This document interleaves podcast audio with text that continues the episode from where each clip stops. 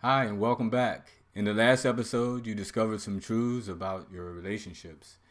Um, now that you did the work to get clear about your relationship status, it's time to dig a little deeper. Yep. This episode, it's time to go a little deeper. Yep. Um, we're going to guide you um, through that tricky landscape of, um, you know, where love and addiction, where addiction mimics love in some ways. Like, um, I... I They, you know, it's just really messy. The the two sides kind of uh, can, can converge on each other and be tricky. And so we kind of walk you through it.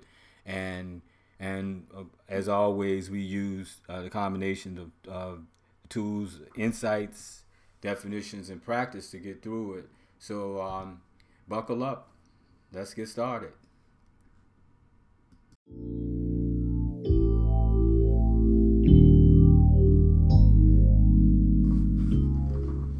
Hi, I'm Cullen. And I'm Elitia. We're the host of When, when Love Works. Works. This podcast is about the real work of relationships. Each episode will focus on the how-tos of building, repairing, and sustaining healthy relationships. Yeah, the goal of the When Love Works podcast is to provide our listeners with the education, practical techniques, and options to be successful across all their relationships. So, so let's, let's get, get into, into it. it.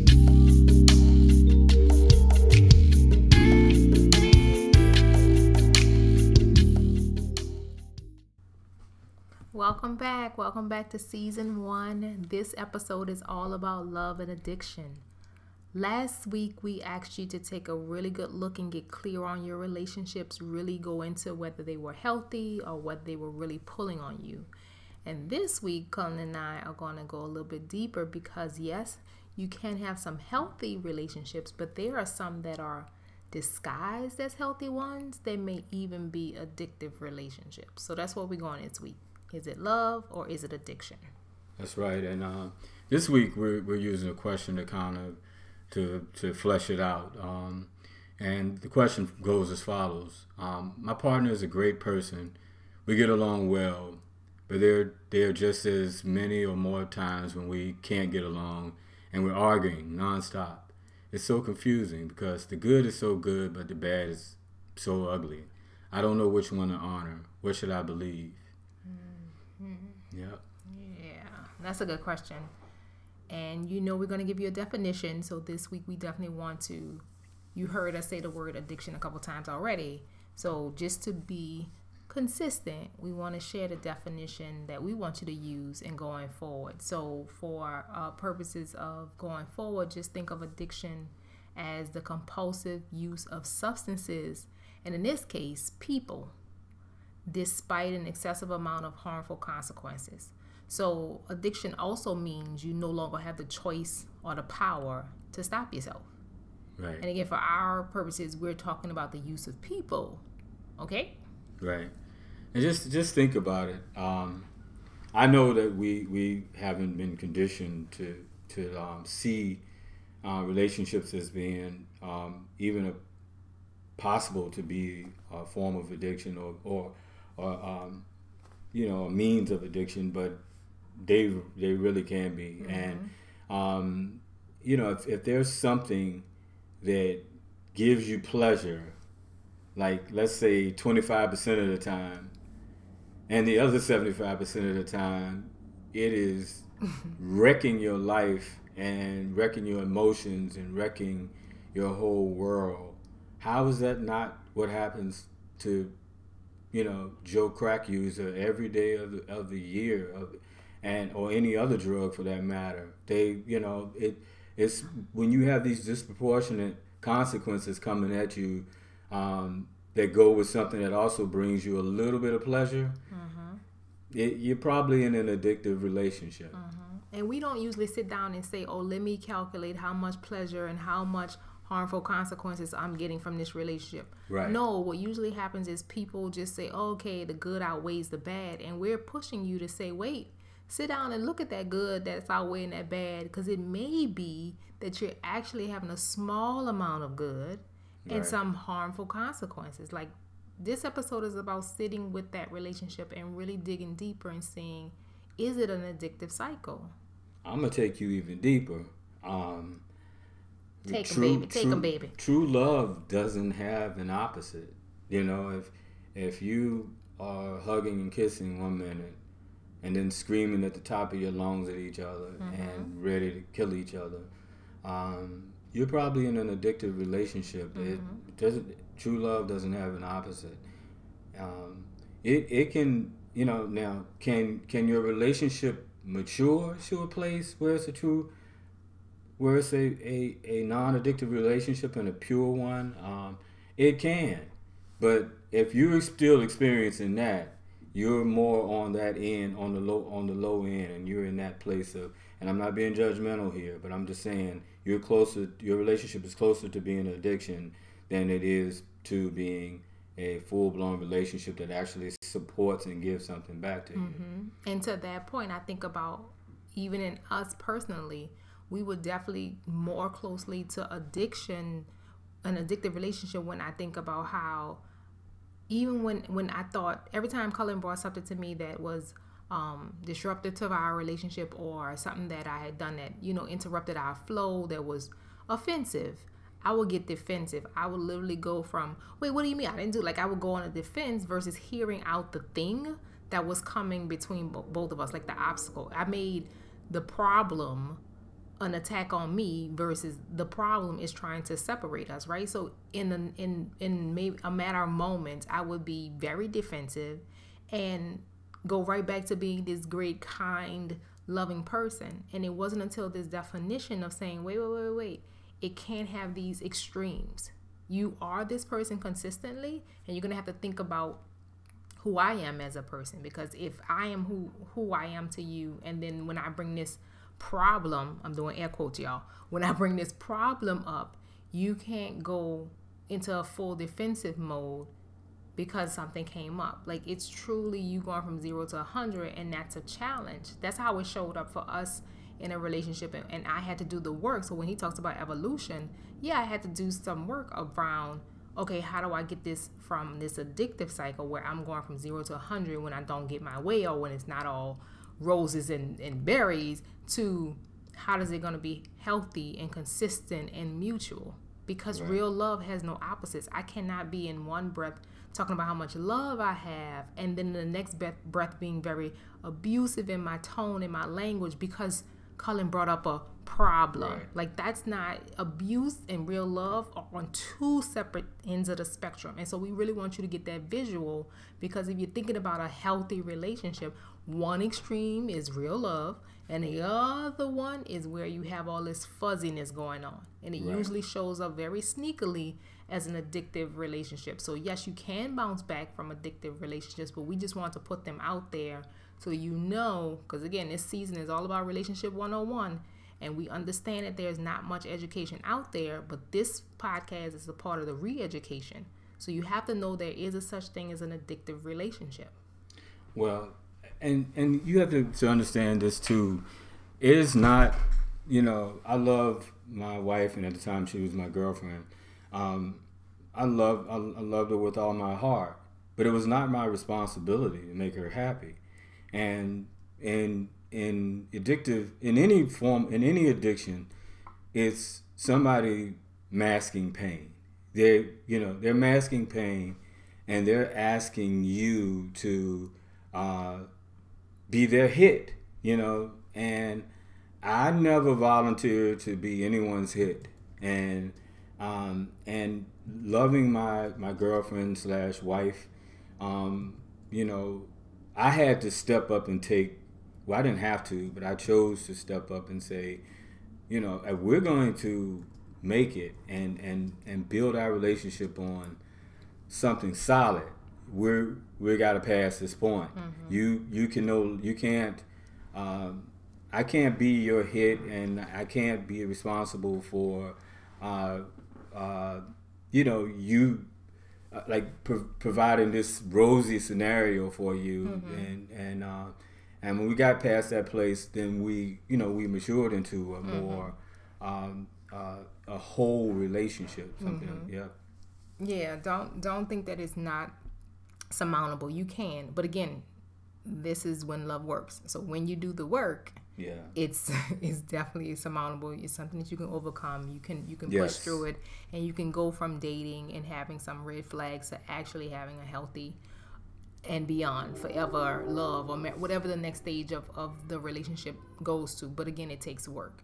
That's how it showed up for us in marriage and dating. And when we got this question, we understood too that this is how it was showing up for this particular couple as well, that they were just sharing some highlights of that they were closer to an addictive cycle than they were an addictive um relationship than they were to a real love relationship. Right. Now that's in the intimate realm. It shows up in professional relationships as well. There are some people that, you know, you think about the toxic work culture.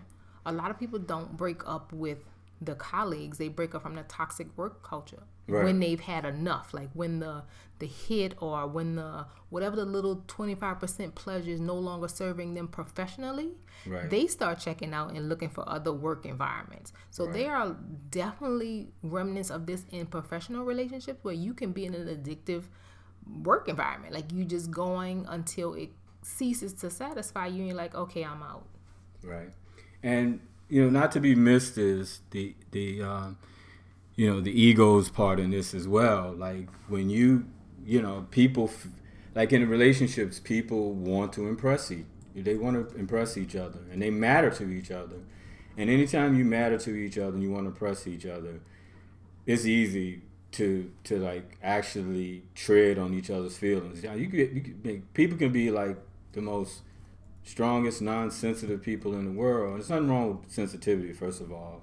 That's a good thing. We'll go in that, into that in another chapter, mm-hmm. um, and talk about the real purpose of sensitivity. But um, in inside of relationships, because people matter to each other, I don't care how, you could be the, the most um, uh, strongest, most secure person in the world, but inside of a relationship, if if your partner says something, it's going to get, it's going to catch your attention. Mm-hmm. Like a million people can say, I don't like that haircut, if and you be like, who cares? Your wife or your husband says that to you, it's going to matter, because mm-hmm. we matter to each mm-hmm. other. We care. And so what happens is that that that can also feed into the addiction cycle too, yes. because you'll be you'll be you won't. I'm sorry. It it can stave you off. It it could be a blocker from you getting the maturation you need to get past that point. Yes. Because like my wife said, not, none word. of these things aren't aren't uh, surmountable. Yeah. You can, you can, you know, come together and work together, but you got to park your egos at the door. Mm-hmm. If you're going to get past this, your ego has to be parked, and you and you and you can't be concerned about how I look to my partner. Mm-hmm. It's more important that you actually become something, you know, that you become something solid, and that your relationship becomes uh, a compilation of your, you know, your best selves that help you sustain the relationship that you're trying to build. Mm-hmm. That is exactly the work I had to do, y'all. So I'm inviting y'all to do this work too. Listen, if I could shut down the ego and get over how I looked to my partner to actually be the person I wanted to be with my partner, then you can too. It definitely is surmountable, y'all. Do this work with us. It's definitely a journey, and yeah. we want to give you tools along the journey. This episode is Love or Addiction. And we had to start with what what do we mean when we say addictive relationship, and what do we mean when we say real love? Because a real love relationship has no opposite. But here's a good time for you to sit and pause and say, wait, am I addicted to a person that I'm in a relationship with? Am I in an addictive work environment? Or another question is, am I the source of someone's addicted addiction? Is someone literally using me to get a hit, and it's fulfilling a source of pain or masking some pain? Right. And then they go to an extreme when I'm not there to give them their hit. Yeah. Like, here's a time for you to pause and sit with that.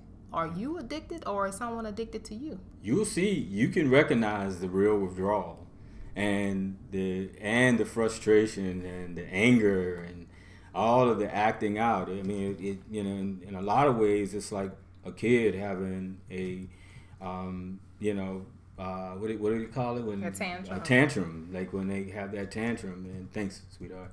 Yeah. Um, it's like when a kid have, has a tantrum. It, uh, um, addicts are, you know, they make it very clear that they are like going through withdrawal, And you just don't let the don't let the absence of drug paraphernalia all over the place um, fool you into not thinking that you're in the middle of an addiction.